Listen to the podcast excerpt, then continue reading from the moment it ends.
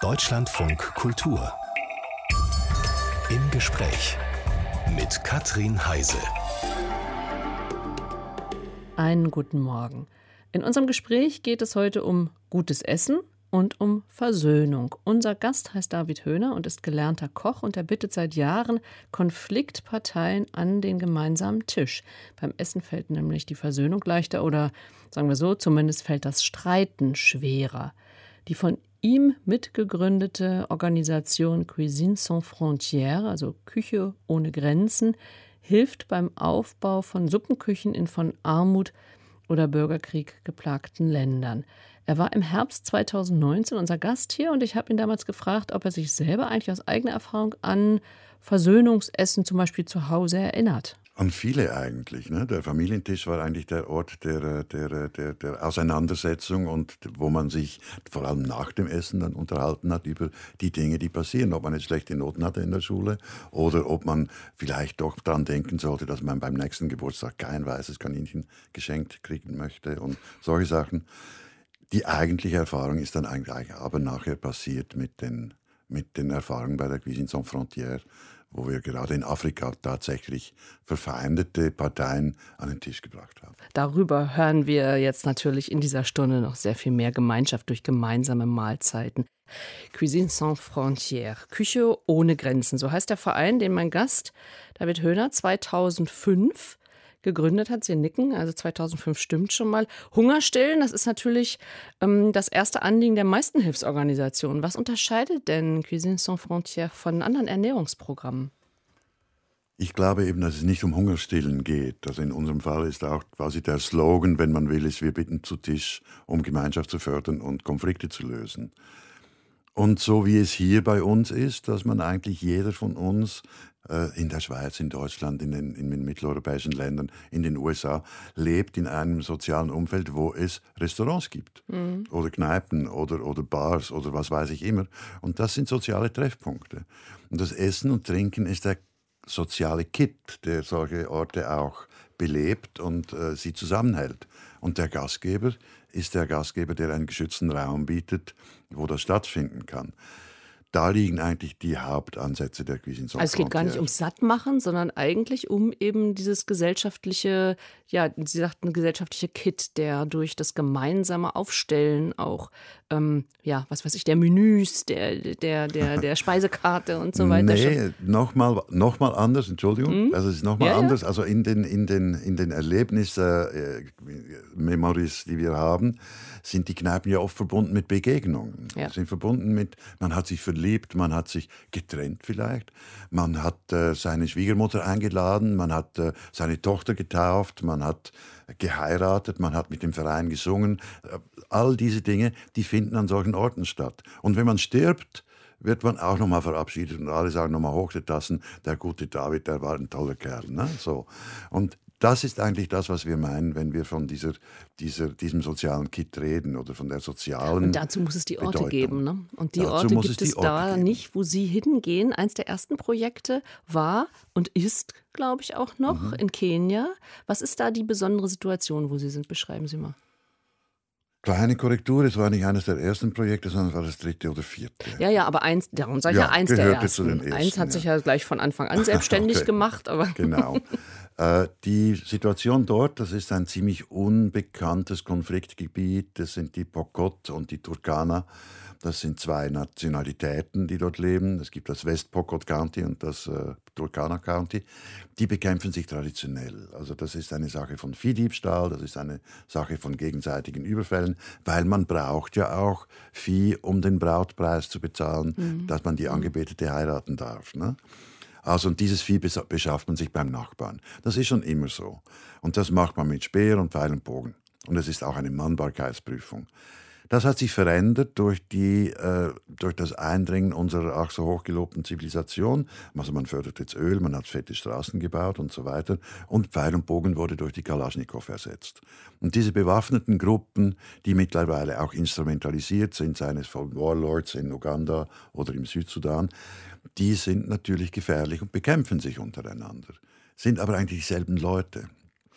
Und So. jetzt, also wenn ich jetzt dieses Bild im Kopf habe, kann ich mir nur nicht vorstellen, dass Sie hingehen und sagen, so, ich stelle hier jetzt einen Tisch auf und ihr setzt euch mal beide, die einen rechts, die anderen links und dann esst ihr gemeinsam. Das So einfach ist es Eben, leider ne? doch nicht. Ne? Aber man muss, was man zuerst haben muss, ist ein Partner, der sich in der Region verankert hat und der gut, Mhm. gut dort im, im Sattel sitzt, wie man so sagen kann.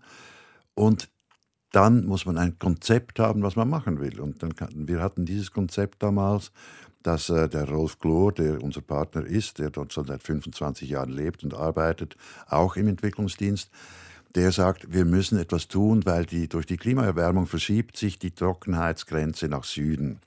Und die Tiere, der Pokot und der Turkana, verdursten im Sommer. Wir müssen ein zweites Nutztier einführen. Das war der große Plan. Das ist ein klassischer Entwicklungshilfeplan. Kamele. Ne? Und es ging darum, dass wir aufgefordert wurden oder angefragt wurden, ein Seminarzentrum zu gestalten, mitten im Niemandsland zwischen Pokot und Turkana.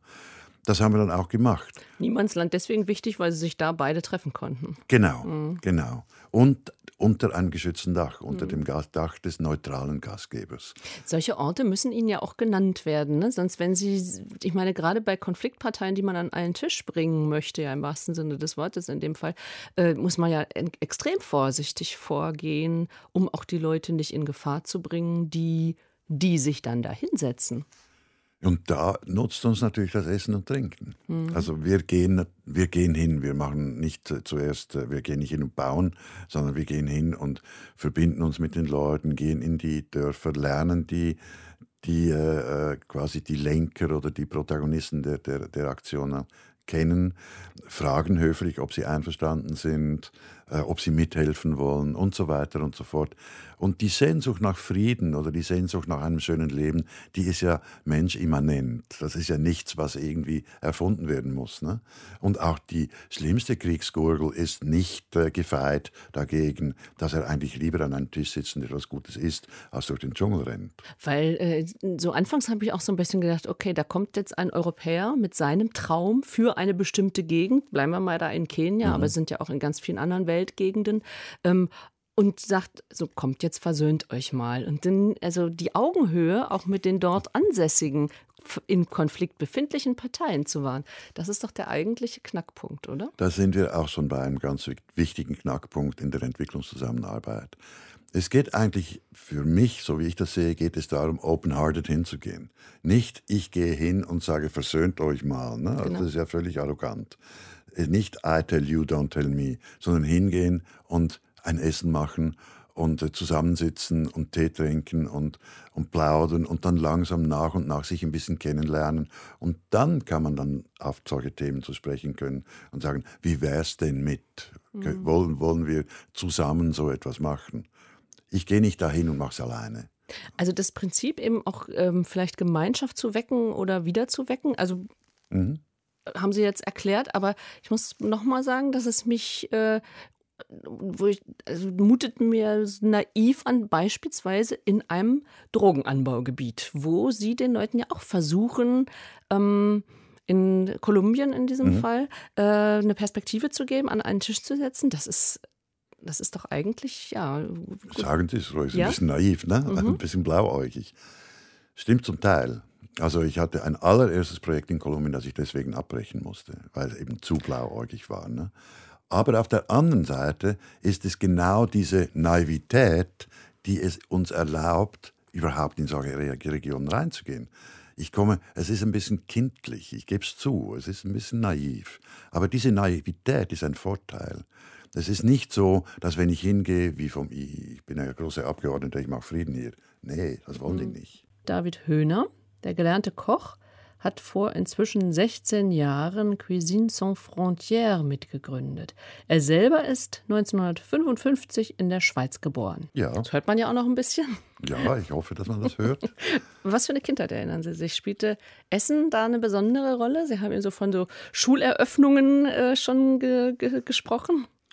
Ich hatte das Glück, in einer, äh, in einer traditionellen Familie groß zu werden. Also meine Mutter war Hausfrau, mein Vater war Pfarrer. Wir hatten einen großen Gemüsegarten, der wurde von meiner Mutter betreut. Sie hat gekocht, er hat studiert äh, und so weiter. Und äh, sie hat äh, ge ge ge gekocht mit den Dingen, die sie aus dem eigenen Garten hatten. Und ich wuchs auf dem Land auf. Es gab einen Metzger, es gab einen Bäcker, es gab diese Sachen. Ne? Mhm. Und dieses Bild der regionalen Gastronomie oder Kulinarik, was ja heute immer hochgelobt wird, das habe ich, so habe ich, bin ich aufgewachsen. Das war sehr schön. So sind Sie aufgewachsen. Das findet man von jetzt betrachtet vielleicht ganz schön. Damals war es Ihnen manchmal auch zu eng? Nein. Mhm. Also jetzt nicht die, dieser Aspekt. Natürlich war mir das Dorf manchmal zu klein. Aber das Essen ist ja immer auch mit Glück verbunden und ich habe diese Erinnerung, die habe ich äh, tief drin, das ist so. Und das eigene Kochen, also hat das damals schon, hat Ihre Mutter Sie angeleitet oder? Ja, ich habe oft in der Küche mitgeholfen, hat mir auch Freude gemacht. Ich habe dann auch relativ früh schon gewusst, dass ich Koch werden will, mit elf oder zwölf Jahren. Und äh, die Lehre war dann zuerst ein Schock, weil da kommt man von der obersten Schülerhierarchie auf die unterste Stufe der Betriebshierarchie, hatte aber einen Chef, Jackie Donuts, der mir die Freude am Kochen wirklich ohne, äh, ohne sich viel äh, zu übernehmen, also wirklich eingeimpft hat durch sein Beispiel, durch seine, mhm. durch seine Freude daran, die er hatte. Sie wollten eine Gastwirtschaft betreiben. Haben die da an die Schweiz gedacht oder wie haben Sie sich dann oder wollten Sie einfach erstmal kochen lernen? Gar, gar nicht mit einem Ziel, gar nicht mit, einem, mit einer Vision?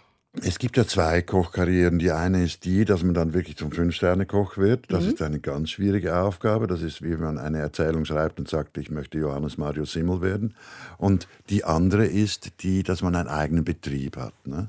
Und mich hat am Anfang hat wirklich diese erste Karriere interessiert. Die erste, gleich die fünf Sterne? Hm. Nicht gleich fünf Sterne, aber, aber da ich ja diesen, diesen Chef hatte, der wirklich sehr, sehr gut war, und da ich Freude habe am, am, Kombinieren, auch am Kreativsein in diesen Sachen, habe ich gedacht, das ist das Interessante an der Kocherei. Mhm. Und das hat man, als wenn man einen eigenen Betrieb hat, hat man es nicht. Unterdessen würde ich die zweite Variante wählen. Mhm. So. Aber es hat sich dann gezeigt, dass ich nach 15 Jahren Berufsleben, auch als Küchenchef am Schluss, irgendwie hat das Gefühl habe, ich muss etwas anderes tun. Da war das dann kein Traumberuf mehr. Es ist immer noch ein Traumberuf, aber es ist halt ein sehr strenger Beruf. Und die, es hat mich dann, andere Sachen haben mich begonnen zu interessieren. Ich habe begonnen als Journalist zu arbeiten, jetzt im Food-Bereich, im Kochbereich und habe dann auch Theaterstücke geschrieben, habe Hörspiele geschrieben. Das hat mich dann sehr fasziniert und das kostet ja auch sehr viel äh, Zeit und Energie, um das zu machen. Und hatte dann auch die Gelegenheit, die Sachen zu realisieren.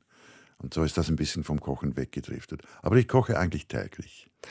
Aber wenn ich mal so den Weg, wie Sie das auch beschreiben, ähm, billigen Sie sich schon zu, Dinge auch auszuprobieren, ohne dass man jetzt irgendwie äh, schon wissen muss, also der Journalismus oder das Schreiben oder die Theaterstücke, das muss gleich in die, das, also Sie probieren sich aus. Sie, ja, und das ist. Ich meine, finanziell ist das ja durchaus ein Risiko. Das ist durchaus ein Risiko, aber man ist ja hier in Mitteleuropa, nicht alle, aber aus dieser Mittelschicht, aus der ich komme, ist man ja eigentlich sicher. Also man hat auch, da ist übrigens auch ein großer Unterschied zwischen Deutschland und der Schweiz. Also wir haben nicht diese, diese Erfahrung der völlig zerrissenen Familien nach dem Zweiten Weltkrieg, sondern wir haben meine Großeltern, meine Urgroßeltern, meine Eltern, mhm. wir leben in einer Sicherheit und diese Sicherheit hat es mir auch erlaubt, auch dank der Hilfe und der Unterstützung meiner Eltern, dass ich Sachen ausprobieren durfte. Sie haben nicht gesagt, das geht nicht oder spinnst du eigentlich oder was weiß ich was, sondern ich hatte immer das Gefühl, man darf ausprobieren. Mhm. Es geht. Man geht deswegen nicht unter. Ich hatte vorhin gefragt, eben, ist Ihnen das zu klein geworden? Äh, weil Sie sind ja dann ins Ausland gegangen. Sie sagten auch, das Dorf ist vielleicht manchmal zu klein und die Zusammenhänge eigentlich nicht. Und so wie Sie jetzt die Sicherheit ähm, ja, des Netzes beschreiben, äh, steht das so ein bisschen dem in, im Wege, dass Sie dann tatsächlich jetzt seit 25 Jahren oder seit wann mehr oder weniger in Ecuador leben, also weggegangen sind. Also war es irgendwann zu eng? Es war irgendwann mal zu eng, aber dazu diese Sicherheit, die ich vorher erwähnt habe, das ist eigentlich das Netz, in das man hineinfallen kann, wenn etwas schief läuft. Mhm. Also ich wurde zum Beispiel mal vor äh, 40 Jahren in Jordanien verhaftet und abgeschoben. Und äh, ich wurde abgeschoben, weil ich Schweizer bin, weil die Schweizer Botschaft das verdammte Ticket bezahlt hat und ich in Genf dann gelandet bin und dort hat mich mein Vater abgeholt. Es sind so Dinge, die an meine Sicherheit geben. So kann ich auch, wenn ich zum Beispiel in ein Kriegsgebiet gehe, kann ich sagen, Das ist zwar alles ganz äh, beeindruckend und emotional anstrengend, aber ich habe ja meine Sicherheit. Ich kann ja zurückgehen. Ne? Ist aber auch eine interessante äh, Situation, in der Sie sich da befinden, weil diejenigen, mit denen Sie reden, natürlich genau das nicht haben. Genau. deswegen kann ich den neutralen Gastgeber spielen. Mhm. Deswegen habe ich diese Freiheit und auch innere Sicherheit, mich an einen Ort hinzustellen und sagen, das ist, ich bin jetzt hier und ich möchte gerne meine Sicherheit mit euch teilen. Mein Gast David Höhner lebt zehn Monate im Jahr in Ecuador. Bisher haben wir sie ja, was wir so von Ihnen gehört haben, in der Schweiz verortet. Ähm, sie sind 94 nach Ecuador gegangen. Warum und als was eigentlich waren Sie da? Hm. Theaterautor, Schriftsteller, Journalist oder Koch? Nein, ich war als Hausmann unterwegs. Und zwar bin ich äh, seit äh, mittlerweile 30 Jahren verheiratet mit einer Frau aus Deutschland, mit der Iris, und sie ist Regisseurin, Schauspielerin, Künstlerin. Und wir haben hier in Berlin gelebt und hatten einen kleinen Jungen, zweijährig, dreijährig. Und dann haben wir gemerkt, das war kurz nach der Wende und ganz Berlin war in einem hektischen Hype und Aufbruch. Und da haben wir gemerkt, eigentlich möchten wir nicht, dass unser Junge hier groß wird, mhm. weil es ist zu, die Stadt ist nicht kinderfreundlich. Ne? So. Oder vielleicht ist sie heute eher, damals war, hatte man nicht das Gefühl. Und dann hatten wir gesagt, wir gehen irgendwo hin, wo wir beide fremd sind und bauen etwas Neues auf. Und dann war es ein Zufall, dass Iris eine Frau getroffen hat bei der Markthalle. Und äh, diese hat ihr das erzählt. Meine Iris ist eine sehr gesprächsfreudige Frau. Hat ihr das erzählt und die hat gesagt, geht doch nach Ecuador, ich habe dort noch eine Wohnung.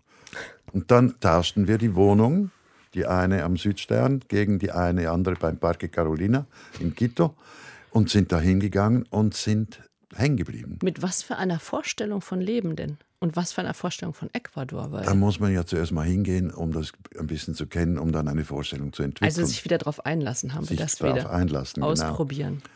Aber diesmal und mit Familie. Mhm. Diesmal mit Familie und Iris hatte das Glück, dass sie gerade ein sehr schönes Hörspiel gemacht hat, einen Preis dafür gewonnen hat beim BBC. Und aufgrund von diesem Preis konnte sie nachher beantragen, ein Kulturradio in Quito mitzugestalten, mit der Hilfe von Entwicklungszusammenarbeitsbeiträgen. Mhm. Und so ist also Ecuador in ihr Leben getreten. Sie sind hängen geblieben, haben Sie gerade gesagt. Ich meine, die ähm, heimisch werden irgendwo bedeutet ja nicht nur sich, sich darauf einlassen, sondern auch angenommen werden. Das ist Ihnen dort passiert.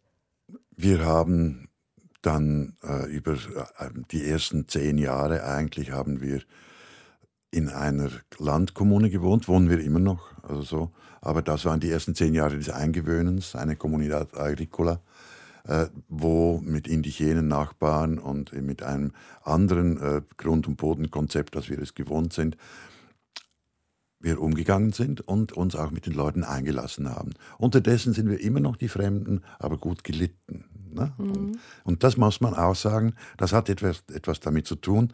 Es ist schön, dass Sie das Wort einlassen gebraucht haben, gebraucht haben. Es geht immer darum, wenn die Nachbarn ein Fest feiern, zum Beispiel die Fanesca, das ist ein, eine bestimmte Suppe, die man dann isst an einem bestimmten Tag im Jahr. Und dann muss man die aber nicht zurückweisen, sondern die muss man dann auch annehmen und selber auch eine machen. Mhm. Weil da laden sich die Nachbarn immer gegenseitig ein. Aber interessanterweise haben Sie jetzt eben gesagt, aber wir sind immer noch die Fremden. Also Sie haben auch nicht den Anspruch, oder manche sagen ja, ich bin hier, äh, das ist jetzt meine Heimat, ich bin hier zu Hause, ich bin wie die, wie die Einheimischen, ich bin zu ihnen. Das kann ich ja nicht, ich bin mhm. ja ganz anders geprägt. Mhm. Aber unser Sohn ist so. Ja? Unser Sohn ist da mit drei Jahren äh, dorthin gekommen, ist dann dort erwachsen geworden und hat auch in Ecuador studiert. Unser Sohn ist äh, viel mehr Ecuadorianer als. Europäer. Ähm, jetzt ist ja ganz Südamerika doch eigentlich sehr in Aufruhr. Wie fühlen Sie sich im Moment in Ecuador? Ist mir ein bisschen unheimlich in dem Zusammenhang, weil Ecuador ist eines der friedlichsten Länder der Andenregion, also war es immer. Und auch dort gab es vor kurzem heftige Unruhen. Und äh, wir hatten immer wieder Präsidenten, die abgeputscht wurden, aber nicht durchs Militär, sondern durch die Bevölkerung. Und es gab nie Tote bei diesen Putsch. Also und jetzt gibt es plötzlich Tote. Und ich habe das Gefühl, ganz Südamerika ist im Moment in einer äh, bestimmten Situation, wo man könnte, könnte vielleicht sagen, die USA holen sich ihren Hinterhof zurück. Es geht darum, dass diese Rohstoffe, diese Human Resources, diese Häfen, diese strategische Lage, das ist eigentlich ein Teil der Vereinigten Staaten von Nordamerika. Mhm. Und wenn sie da versuchen auszubrechen aus dem, dann klappt die Venezuela-Falle zu, zum Beispiel. Ne? Ja, dann haben Sie ja wahrscheinlich ähm, durchaus auch äh, Probleme mit Ihren ähm, äh, Projekten, die Sie dort verankern. Also wenn, wenn Sie das als eine große strategische Linie sehen, die, die Sie äh, befürchten, dass sie auf Sie zukommt. Sie haben Ecuador also als Hausmann betreten und haben dann ja doch, dann kam ja das ganze Projekt mhm. des äh, äh, Cuisine Sans Frontières ins Rollen. Und Na, auch in Ecuador haben Sie ein, ein, eins dieser Projekte. Vielleicht. Nein, ich hatte zuerst noch äh, noch eine Bar und ein Restaurant, ein Hotel und so weiter und so fort. Viele Dinge ausprobiert. Viele Dinge ausprobiert. Dann kam das äh, Ecuador-Projekt der Cuisine, was eigentlich ein Zufall ist, weil diese Ecuador ist keine Krisenregion. Aber das obere Amazonasgebiet, das ist dann die östlichen Kordilleren gegen Peru, Kolumbien, das ist ein sehr konfliktives Gebiet wegen dem Erdöl, wegen dem Holzschlag, wegen Tagebauminen, wegen Schmuggel, wegen Narcos, wegen äh, die, die Siedler, die da reingehen, die verschiedenen indigenen Nationalitäten, die untereinander auch mhm. Spannungen haben. Und es gibt verschiedene kleine Konzepte, die da eingesetzt werden, nicht nur von mir, sondern von anderen Gruppen auch. Eines davon ist es, einen nachhaltigen, umweltgerechten Tourismus zu entwickeln mit den Indigenen zusammen. Und in diese Sparte sind wir hineingeschlüpft. Was machen Sie konkret? Wir haben, da die Dörfer oft nur auf dem Wasserweg zu erreichen sind, haben wir ein Schulschiff gebaut und fahren mit diesem Schulschiff auf dem Rio Napo und besuchen die einzelnen Gemeinden und führen dort jeweils einmonatige Kurse durch. Basics, bisschen Englisch, bisschen Buchhaltung, bisschen Küchenorganisation und Logistik, äh, bisschen Hygiene, also weil da legen ja dann die Touristen sehr viel Wert drauf und so weiter und so fort. Also das kann man in einem Monat ein, etwas vermitteln. Haben jetzt aber gemerkt, dass das nicht genügt und haben zum ersten Mal mit einem großen Sponsor aus der Privatindustrie haben wir jetzt ein Konzept aufgebaut zusammen mit der Universität Esmeraldas, wo wir einen gesamten Lehrgang über ein Jahr anbieten. Der heißt dann, der Titel ist dann Gastgeber des Amazonas und dieser Titel ist dann auch offiziell anerkannt vom Staat. So. Woher wissen Sie, dass das das richtige Konzept ist für die Einheimischen, für die Indigenas, mit denen Sie zusammenarbeiten? Ist das in, im gemeinsamen Gespräch entstanden, dieser Tourismus, diese Tourismusidee? Das, ist, das war die Anfrage, die ursprüngliche. Also das war die FICAE, das ist eine Organisation in Coca. Coca ist eine Erdölstadt am oberen Napo. Das war die Anfrage, könnt ihr uns dabei, genau, die hatten die Idee schon, ne? könnten wir uns dabei helfen. Die andere Geschichte eben, sich, äh, da, ob das funktioniert oder nicht. Ich ob meine, jemand man muss, auch hinfährt. Ja, man muss, äh, man muss einfach mal sich selber eingestehen, vielleicht funktioniert es nicht. Mhm. Ich meine, das finde ich auch so eine, eine, äh, eine Haltung, die nichts mit laissez-faire zu tun hat, sondern einfach, man muss die Möglichkeit eines Scheiterns äh, in Betracht ziehen. Und das ist auch richtig so. Weil, weil sonst stampft man durch alle Böden durch, eben ungefähr ins Leere. Kann ja auch sein. Ne? Ich hatte ein schönes Erlebnis damals in Tschernobyl. Das war diese äh, zweite, äh, das zweite Projekt, das wir gemacht haben, wo wir in einer ehemaligen Kolchose, also ein, ein Restaurant wieder eröffnen wollten. Ich war zwei, dreimal da, es war sehr kalt und dann war es auch wieder sehr warm im Sommer. Und die Leute haben mir nach dem dritten Besuch gesagt, du brauchst nicht mehr kommen. Und da mhm. denke ich natürlich, ui, was habe ich jetzt falsch gemacht? Ne? Also irgendetwas ist da schiefgelaufen. Und dann war das aber nicht so, sondern es war im Gegenteil so, dass sie sagen, wenn wir mit dir arbeiten, müssen wir dich anmelden, wir müssen äh, die Gelder anmelden, wir kriegen Schwierigkeiten mit den Behörden und so weiter. Aber die Idee ist super, wir machen es selbst. Also das war aber dann Scheitern in einem sehr positiven Falle. Ja, das war eben der Akupunkturpunkt. Wir haben jetzt schon sehr viel über die Konzepte und die Projekte, die unterschiedlichsten Projekte von David Höhner von Cuisine Sans Frontières gehört. Und jetzt äh, fragen sich sicherlich sehr viele und ich mich auch, wo kommt eigentlich das ganze Geld her? Sie haben eben von einem, von einem Sponsor gesprochen, aber mhm. das ist ja jetzt erst was Neues, dass Sie da eine größere, größere Sponsoring haben. Gut, also das Geld, das wir brauchen, hätten wir natürlich auch gerne von der öffentlichen Hand gehabt. Und wir haben auch viele Anträge geschrieben und die wurden alle abschlägig beschieden. Weil das Konzept passt nicht in die Schubladen der großen Dienste und der Geldgeber. Mhm. So. Die haben ja ganz strikte Regeln, wie das eigentlich geht. Dann haben wir ein eigenes Fundraising-Konzept aufgebaut. Das bedeutet, wir machen Veranstaltungen. Wir sind ja Köche. Wir laden ein zum Essen und die Leute bezahlen einen guten Preis und wir kriegen von den Lieferanten kriegen wir das Ganze gesponsert und von den Leuten, die arbeiten, kriegen wir es gesponsert. Das heißt, jemand kommt, wird bedient wie an, an einem tollen Bankett und so weiter und so fort bezahlt einen anständigen Preis dafür, aber alle, die daran arbeiten, die arbeiten gratis. Das machen Sie in der Schweiz. Das machen wir in der Schweiz, in Luzern, Bern und Zürich. Und das nennt sich Kitchen Battle. Das Kitchen unser, Battle. Ja. Also das heißt, die, da, da treten auch verschiedene Küchen gegeneinander an? Da treten verschiedene Kochteams gegeneinander an. Es ist ein Wettbewerb, aber sehr freundlich. Also nicht jetzt irgendwie gewinnen ist alles, sondern ein gemeinsames, spielerisches um die Wette kochen. Wenn man auf ihre Webseite geht, dann sieht man eben auch die vielen, vielen, vielen Menschen, die da mitmachen, viele mhm. Köche. Äh, wie ist dieses Netzwerk entstanden? Weil die Gastronomen oder die Leute, die im Gastgewerbe arbeiten, sofort einen Draht haben und sofort mhm. verstehen, worum es geht. Ne? Also die kennen die Wichtigkeit dieser Gastgeberrolle und können auch nachvollziehen, wieso das wichtig ist in einer Krisensituation. Ähm, Hotel Ruanda kann ich da nur sagen, zum Beispiel, dieser Film. Ja, ja, das stimmt. Da, also da fühlen sich dann viele auch sicherlich dran erinnert, ähm, als sie angefangen haben und wenn sie beschreiben, also dieses äh, Anträge stellen und so weiter, betteln, um ihr Projekt äh, ins Leben zu heben, ist Ihnen das schwer gefallen? Ja, sehr. Das ist etwas sehr Unangenehmes und ich mache es bis heute nicht gerne. Aber wenn man eine, wenn man eine Gegenleistung anbietet, ne, wenn man sagt, okay, es gibt etwas zu essen und dafür gebt ihr mir etwas aus eurem Brief, dann ist es ein anderes Gefühl. Ne? Mhm. Das ist schön.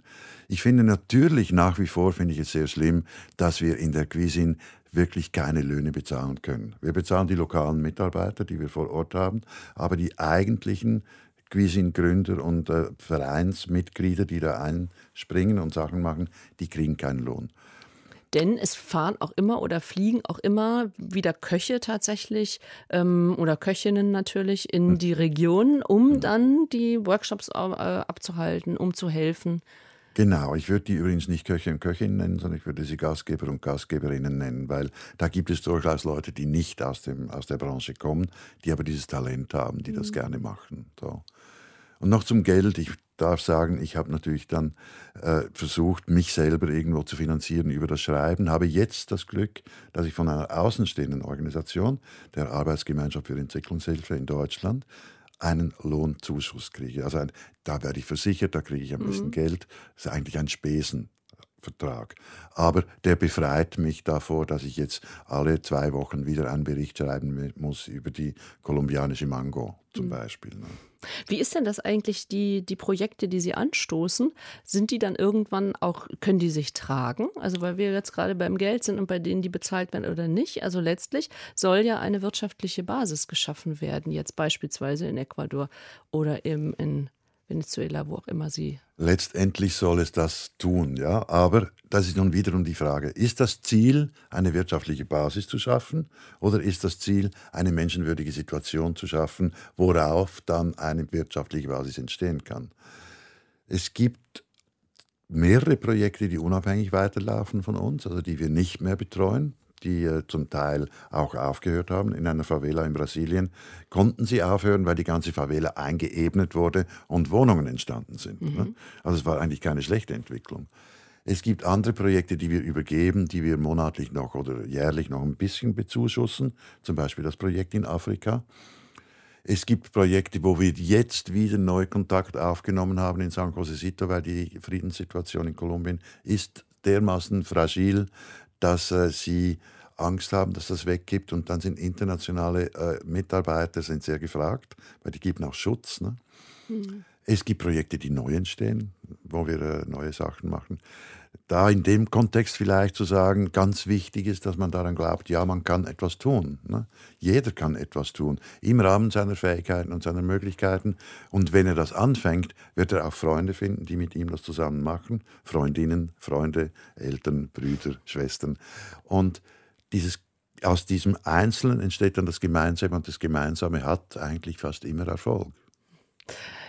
Das ist aber durchaus auch ein langer Weg. Den haben Sie beschrieben in Ihrem Buch. Sie haben Kochen ist Politik, haben Sie es genannt. Kochen ist Politik. Ähm, sind Sie inzwischen auch so ein bisschen Politiker über die vielen Jahre geworden?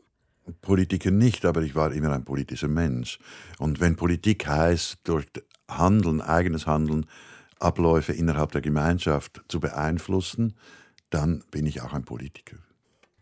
Im Gespräch hören Sie David Höhner, der ja selber Koch ist, aber von sich sagt, dass er in den Dschungel gehen musste, um Rezepte für den Frieden zu finden. Und ein paar dieser Rezepte, die hatte er, als er 2019 bei uns zu Gast war, gerade in seinem Buch Kochen ist Politik versammelt.